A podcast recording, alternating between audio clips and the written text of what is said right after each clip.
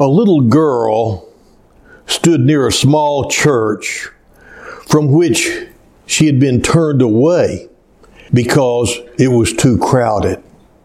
I can't go to Sunday school, she sobbed to the pastor as he walked by. Seeing her shabby, unkempt appearance, the pastor guessed the reason, and taking her by the hand, he took her inside and found a place for her in the Sunday school class. The child was so happy that they took her inside and found a place for her in the Sunday school class. He, she was so happy they found room for her. And she went to bed that night thinking that the children uh, who didn't have a place to worship Jesus should have a place. Some two years later, this child lay dead in one of the poor tenement buildings. Her parents called the kind hearted pastor who had befriended their daughter to handle the funeral arrangements. And as her poor little body was being moved, a worn and crumpled red purse was found, which seemed to have been rummaged from some trash heap. Inside was found 57 cents and a note scribbled in childish handwriting, which read, This is to help build the little church bigger so more children can go to Sunday school. For two years, she had saved for this offering of love. When the pastor tearfully read the note, he instantly knew what he would do. Carrying this note and cracked red pocketbook to the pulpit, he told the story of her unselfish love and devotion. He challenged his deacons to get busy and to raise enough money for the larger building. But the story didn't end there. A newspaper learned of the story and published it. It was read by a wealthy realtor who offered them a parcel of land worth many thousands of dollars. When told that the church couldn't pay so much, he offered to sell it to the little church for 57 cents. Church members made large donations. Checks came from far and wide. Within five years, the little girl's gift had increased to $250,000, a huge sum for that time, near the turn, which was near the turn of the century. Her unselfish love had paid large dividends. When you're in the city of Philadelphia, look up Temple Baptist Church with a seating capacity of 3,300 and be sure to visit Temple University, where thousands of students are educated. Have a look too at the Good Samaritan Hospital and a Sunday school building which houses hundreds of beautiful children. Built so no child in the area will ever need to be left outside during Sunday school time.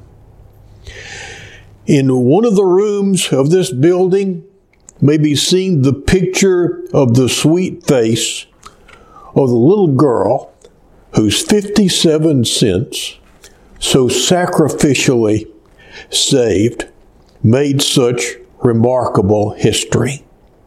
Alongside it is a portrait of her kind pastor, Dr. Russell H. Conwell, author of the book, acres of diamonds.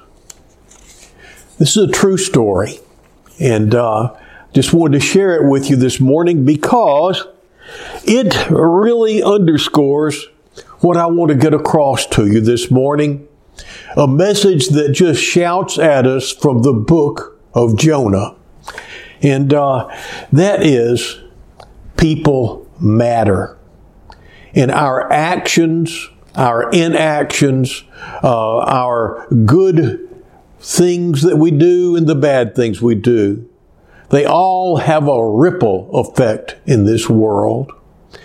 Now, the first thing that you might see is you the, the, the high point. Yes, the most important point is the little girl. But you know what? That pastor, he took her by the hand. He showed an act of kindness to that little girl. And that little pebble going into the pond is what started the ripple effect. His kindness affected that little girl, and then that little girl's concern and the action that she was trying to take continued and caused that ripple to grow and grow and grow. In the uh, the book of Jonah, when you start out, you see God approach Jonah.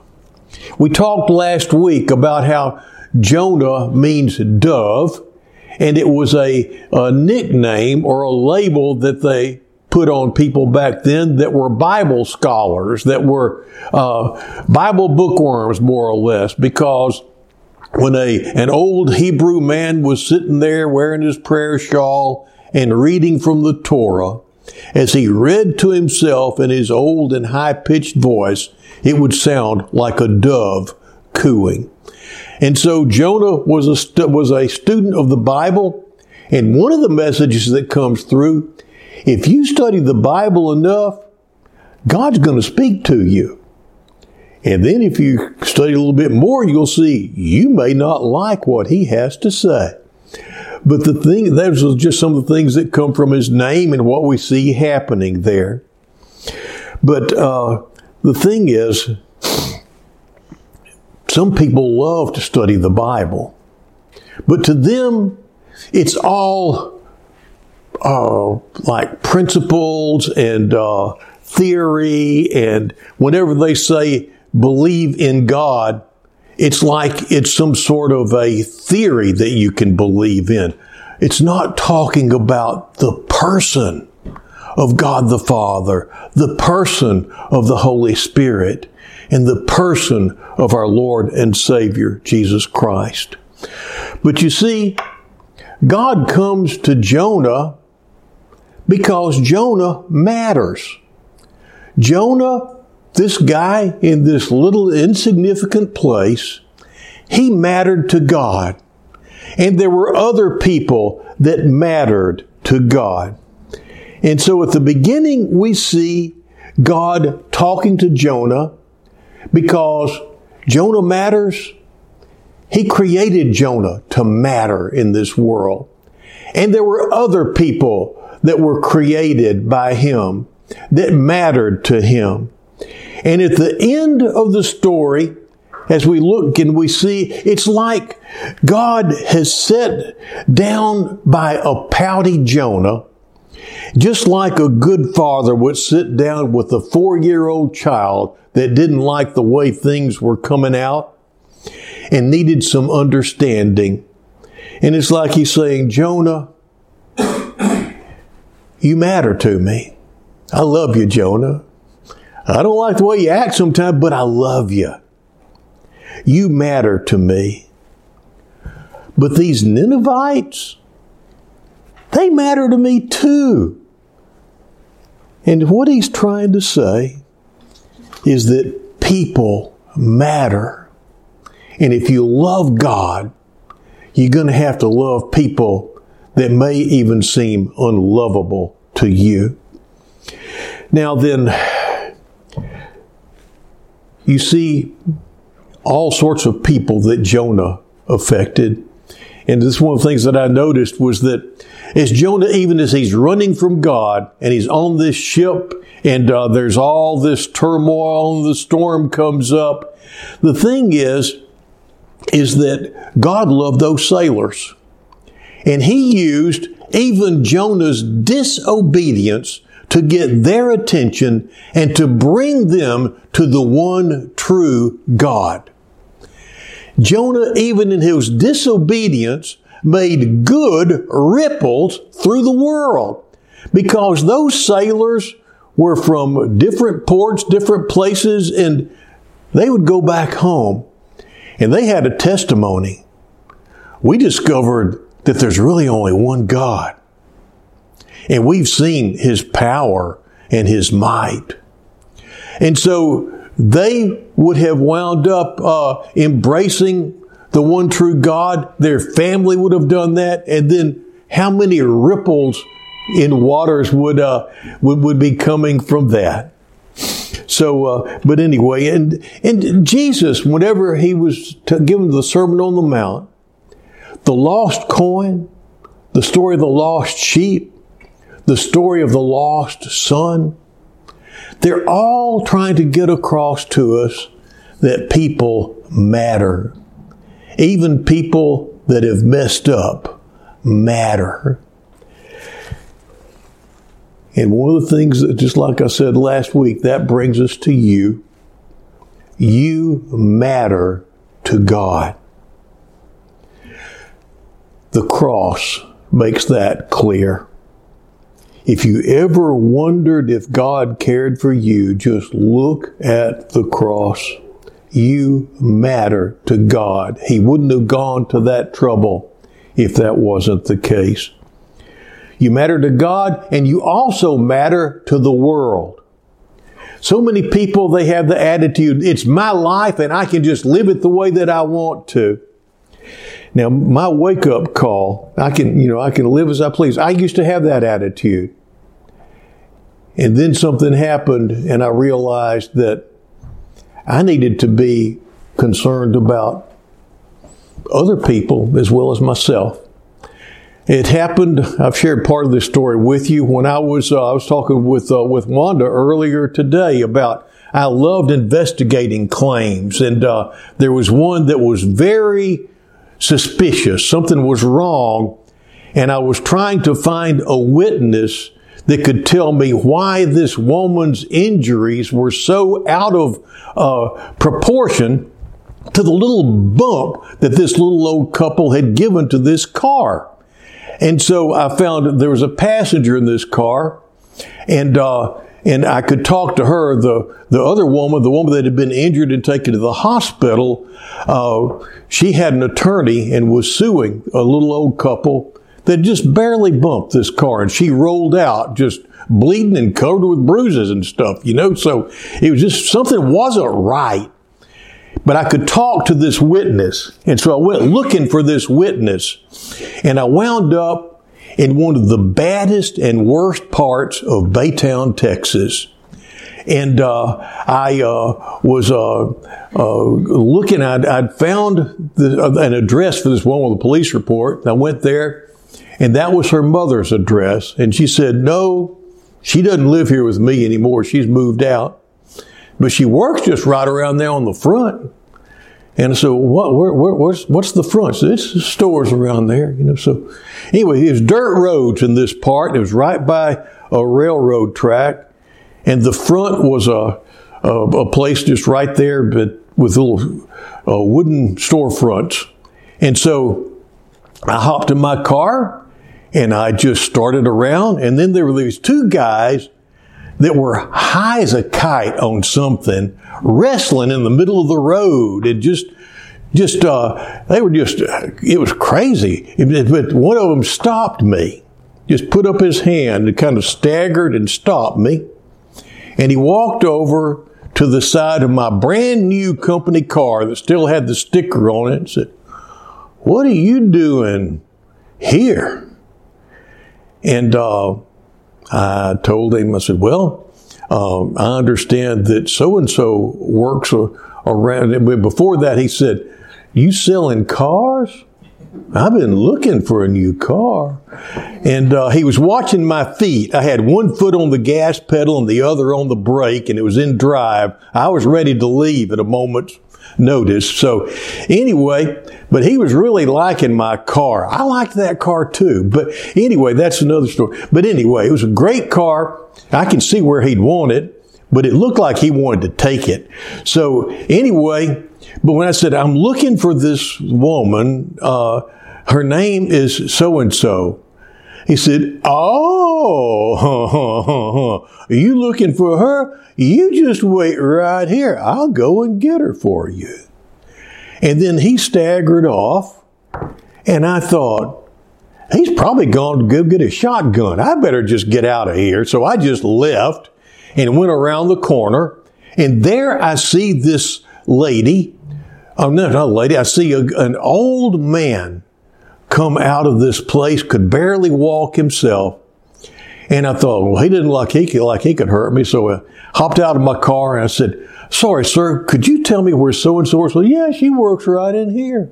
So I just stepped on through the door. And I stepped into a place like I had never been before. Sometimes not thinking you can wind up in bad places.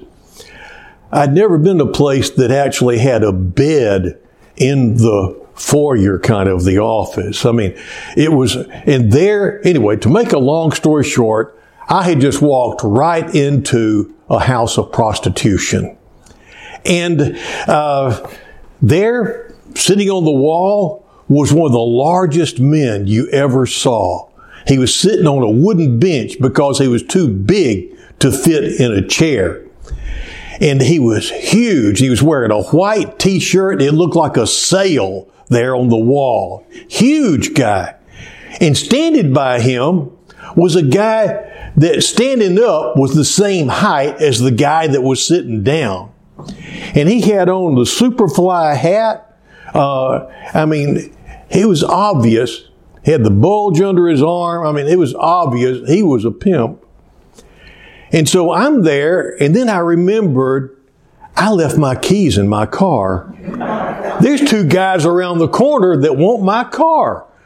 Uh, and so you, you, you, can think two different ways at the same time. And so, I mean, you, you can be thinking one thing in the back of your head, he's after my car. And at the same time, I don't want to make any sudden moves because these guys might make, pull gun and shoot me. I don't want to. So anyway, I just uh, uh, kept talking to her. And bef- the lady was so nice and she asked if any of the other girls could help me. And I said, Oh, no, I'm really looking for this young lady. Said, okay, well, she's lived with her boyfriend now. Here's her name and phone number, and oh, here, here's, her, ha- here's her address.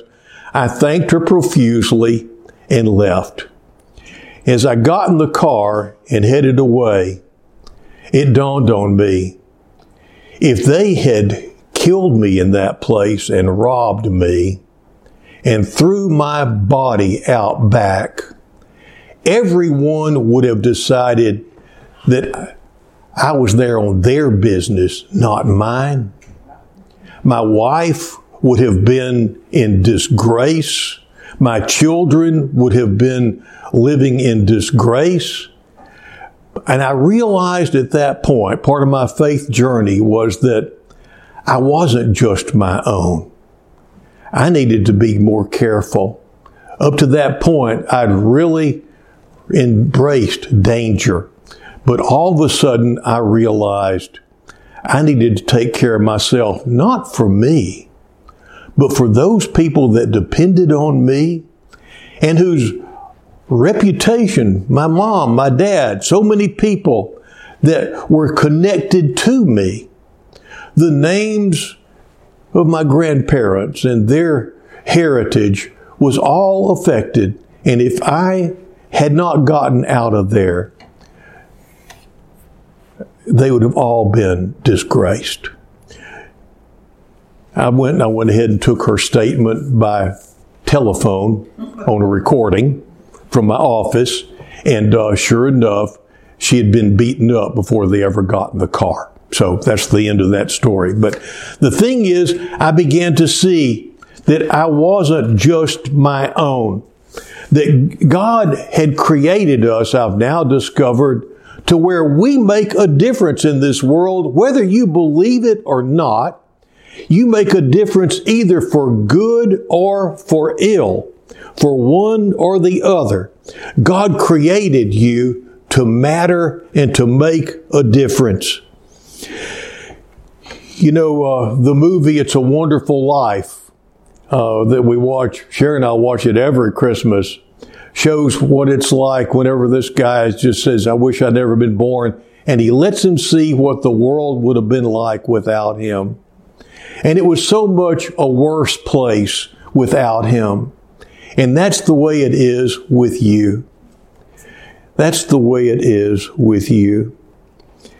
When I met the Lord, one of the things that I realized was that my past was filled with times when I had in my self-centeredness and my deceitfulness hurt other people. And I realized I could not undo any of the actions, words, thoughts, attitudes that I had had or done back then. And I damaged people's faith and a whole lot more. I was actually, it really, it was really crushing to me to see how my self-centered uh, life had had a ripple effect throughout the world. And I realized I wish I could take it back, but I could not. But when the Lord came to me, He made it clear I could start over with Him. And instead of putting out ripples of pain and uh, distrust, that I could start putting out a different sort of ripple in my life. Yeah, He created us to make ripples, and He intended for those ripples to be good ripples. Jesus couldn't erase my past, but He could forgive me and give me the opportunity to start over, living a different kind of life. And you know what? He'll do the same for each one of you.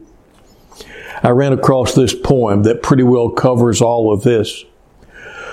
It's called Drop a Pebble in the Water by James W. Foley. Drop a pebble in the water, just a splash, and it is gone. But there's half a hundred ripples circling on and on and on, spreading, spreading from the center, flowing on out to the sea, and there is no way of telling where the end is going to be. Drop a pebble in the water, in a minute you forget, but there's little waves of flowing, and there's ripples circling yet. And those little waves of flowing to a great big wave have grown. You've disturbed a mighty river by just dropping in a stone. Drop an unkind word or careless, in a minute it is gone. But there's half a hundred ripples circling, circling on and on and on. They keep spreading, spreading, spreading from the center as they go and there is no way to stop them once you started them to flow. Drop an unkind word or careless, in a minute you forget, but there's little waves of flowing and there's ripples circling yet. And perhaps in some sad heart, a mighty wave of tears you've stirred. And disturbed a life was happy for you dropped that unkind word. Drop a word of cheer and kindness, just a flash, and it is gone.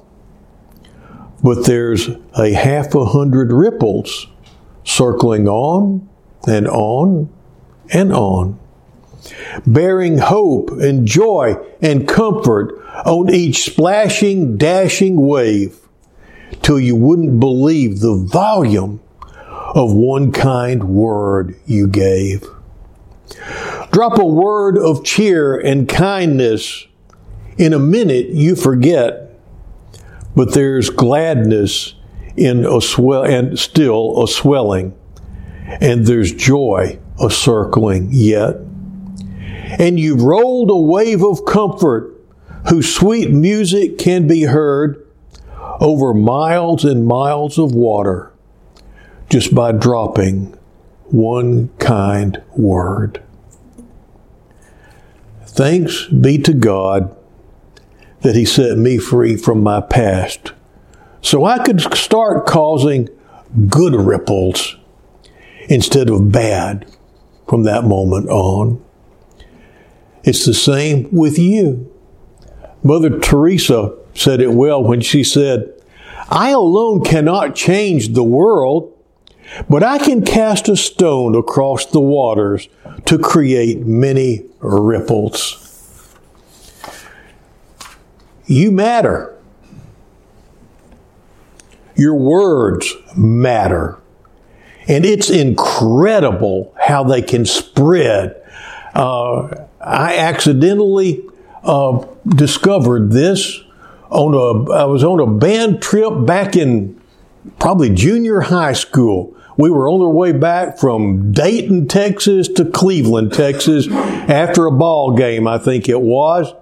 And we started singing that song, Good Old Mountain Dew. If you've ever sung that, heard of that song, hold your hands up. Let me see. Okay, good, good, good. Okay, well, it's a song that uh, we sang all the verses, and I made up a verse. And that's, let's see if I can remember it. Let's see. My cousin Rose, she got locked up and froze in the ice house when it was new. But they thawed her out with ease and she didn't even sneeze with that good old Mountain Dew. That was the verse that I made up. And I went looking, but the thing is, a, a long time after that, I was walking through uh, the house and a show like Hootenanny or or Hee Haw or something like that was on. And I think it was the Geezinslaw brothers were there singing. And uh, they were singing Mountain Dew. And so I stopped, and uh, it was all I could do, not sing along with them. But then, lo and behold, the last verse that they sang was that verse that I myself made up between Dayton, Texas and Cleveland, Texas. I never shared it with anyone after that. Somebody remembered that verse and shared it with somebody else, or they sang it in another circumstance, and it went on to where it, went all the way from Cleveland, Texas to New Dime Box, Texas. That's where the Geezinslaw brothers are from. And from New Dime Box, it went on national television all over the United States. Just a little junior high kid made up a verse and it winds up on national TV. Words spread like that. All this stuff spreads like that. We don't know who we're affecting or how we're affecting them. Your actions matter in one way or another. Um, not long ago, it's been about a year ago now, uh, I, Sharon and I like to, uh, when we're in line at drive-throughs, we like to pay for the meal of the people behind us, just, just to bless them. And so I pulled up and, uh, I, uh, I paid for my meal and said, now can I pay for the people behind me? Now the people behind me, they were scary looking people. I've got to tell you. I mean, it looked like there was uh, two guys and a woman. The woman looked like she was probably a WWE champion wrestler. Uh, and the guys, the four guys in the car looked like they could have been MMA stars bodyguards. I mean, they were tough looking guys and they had rough looking looks on their faces too. But I just wanted to bless them. So I said, can I pay? And the girl said, why do you want to do that? I said, I just want to bless them. She said, okay. So she rang it up and she gave me their ticket. And so I went on home and uh, told, I always report in when I do that, let Sharon know where my money went or our money went. And uh, uh, so uh, the thing is, is that we're, so we sat down to eat and uh, there was something I said, it looks like they gave us a sample of these little cinnamon, cinnabon, little cinnamony dessert things. That was nice of them. And then all of a sudden, it dawned on me. I looked at the other ticket, the one I'd paid for. The lady had given me those people behind me's order. And I, what happened after that? I, I, I, want to know, but I don't want to know because I don't know what happened. But I was trying to do a good thing. These people could have been very offended. They said, yeah, that guy up there, he paid for your meal and ran off with it, you know? I mean, uh, the thing is, what do you think, what are the repercussions from that? I'll never know. But, uh, I didn't go back, But anyway, we'll just, uh, I, I don't think I ever saw that young lady there again. Something, I don't know what happened. But you see, even when we're not even thinking and we're trying to do something good, we have repercussions and we just don't know what's going to happen. Your thoughts matter. Actions matter. Words matter. Your thoughts matter.